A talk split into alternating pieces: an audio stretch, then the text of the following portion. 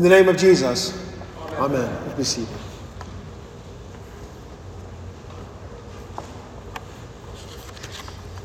Humans are physical beings. So that means we use our senses in order to measure things. We can see and hear and feel. Is the house on fire? Well, use your senses and find out. Is this soup any good? Well, taste and see for yourself. It comes very naturally to us to judge whether something is good or bad based on what we can see and measure. We look to the outside of things for evidence of goodness or badness.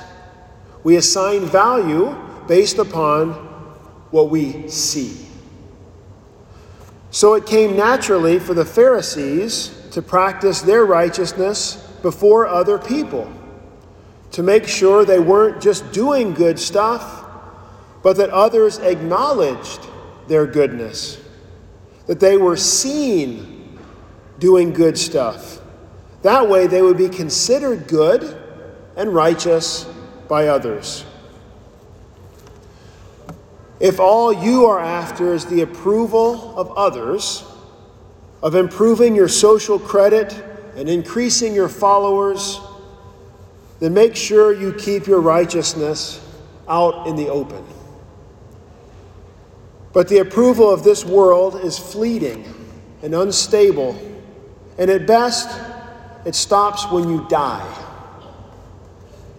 We should be less concerned about gaining the praises of this world and more concerned about the opinion of God toward us.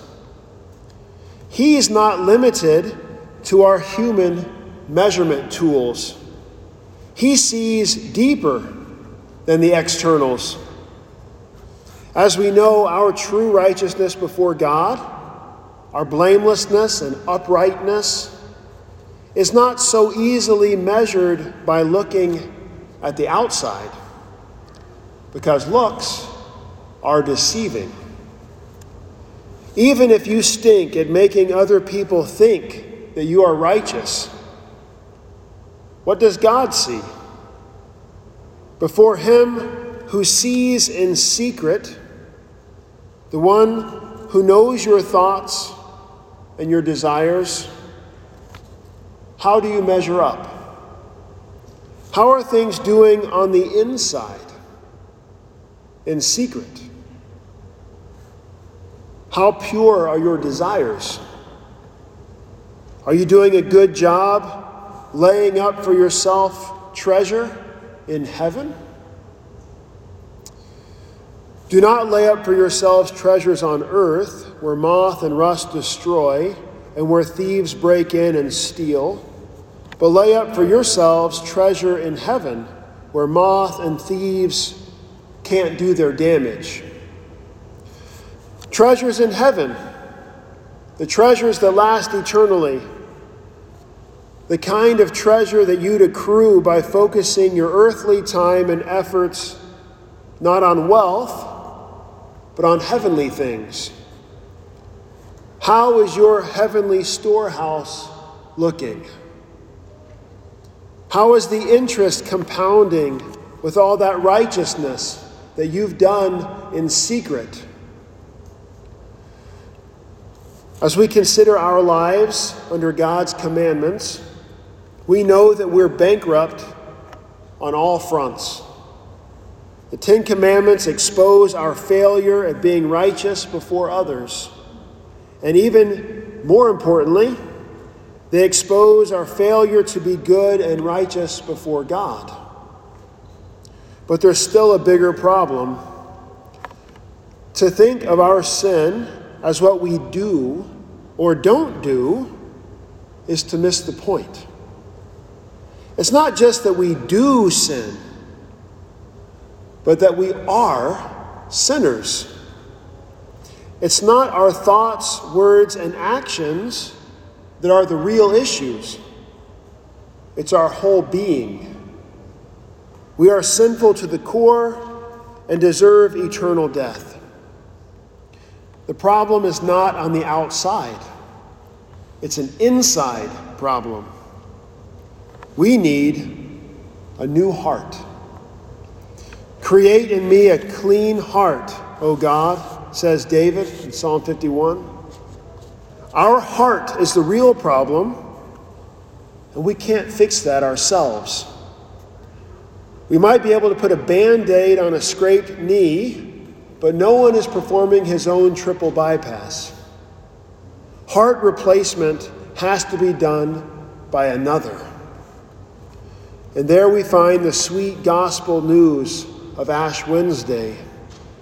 The ashes on our heads are a reminder of our mortality, that these bodies will go the way of earthly treasure and human admiration.